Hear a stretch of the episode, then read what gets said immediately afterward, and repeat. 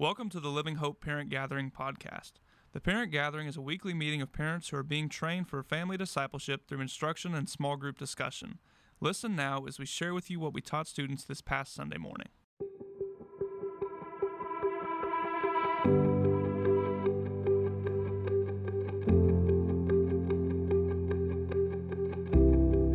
We will go ahead and get started, so let's pray and we'll jump right in. Dear Lord, so thankful for another day to come into your house to worship you.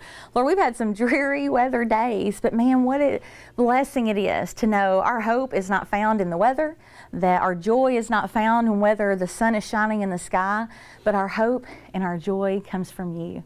So I'm just so thankful that we get to gather together, so thankful for each person in this room. So be with us this morning as we discuss, as we go over what our children are learning and then what you have for us today. Lord, I pray that everything that I say, everything that I do brings glory and honor to you. It's in Jesus' name we pray. Amen.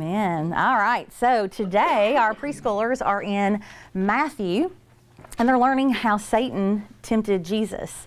Uh, they're learning what sin is. That sin is anything that goes against God's word and God's ways. They're also learning about what temptation is. That temptation is not sin. Temptation is when those thoughts come to your mind to uh, to sin against God. Those when those thoughts come to your mind of whether you're going to obey your parents or you're going to disobey your parents. And so we have decisions that we have to make in life. And so they're going to talk a little bit about that. And they're learning how Jesus fought temptation by using God's Word and why God's Word is so important. Our other children have read and have studied many of the letters that Paul wrote to the different believers and the churches, and today they're in First Corinthians. First and Second Corinthians was written because Paul was concerned about the church there and the decisions and the choices that they were making. Um, they were basically like the sinful choices of the unbelievers in that area and the culture that they were around. And so the word culture are Uh, children and our students are talking about today. What is culture? So culture is basically the choice of the people who live near you. It's as simple as that. Their actions, the choices they make, what they do, that's just the culture.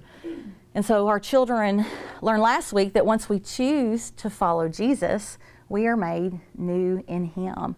And our choice should change the way we view, the way we do things. It should change our culture. It should change the culture around us by the decision that we've made to follow Christ.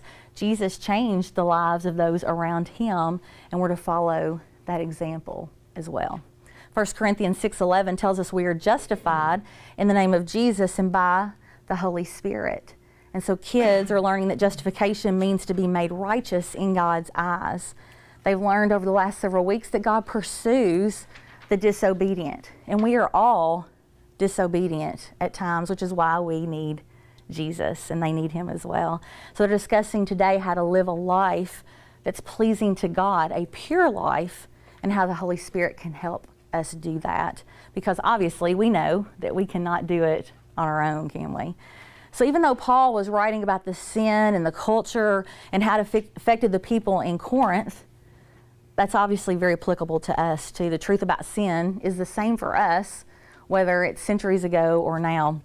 We can only receive salvation through our sins, or by our, receive salvation for our sins through the blood of Jesus and Him dying on the cross. When we chose to follow Him, the Holy Spirit dwells in us, leads us, directs us. When I talk to kids about being baptized after they've made a decision to follow Christ, I'll say in that moment, the Holy Spirit lives in you.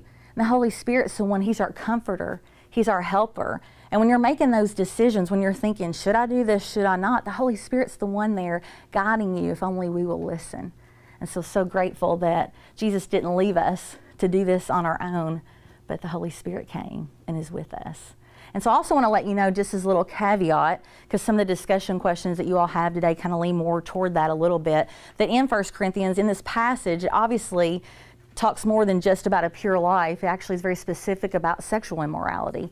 Well, obviously our children are not discussing that this morning. We're leaning it more toward the view of what it looks like to live a life that honors Christ, a pure life, also what temptation is, and how the Holy Spirit is there to help us. So there will be some discussion questions about you all because, or for you all, because that's a little bit more applicable to us. But I did want to let you know, when you all read those scriptures, what were they talking about this morning? Well, obviously, our younger children aren't talking about that. So it's good discussion today, though. I know that uh, it'll be good topics of conversation for you guys to have with your kiddos.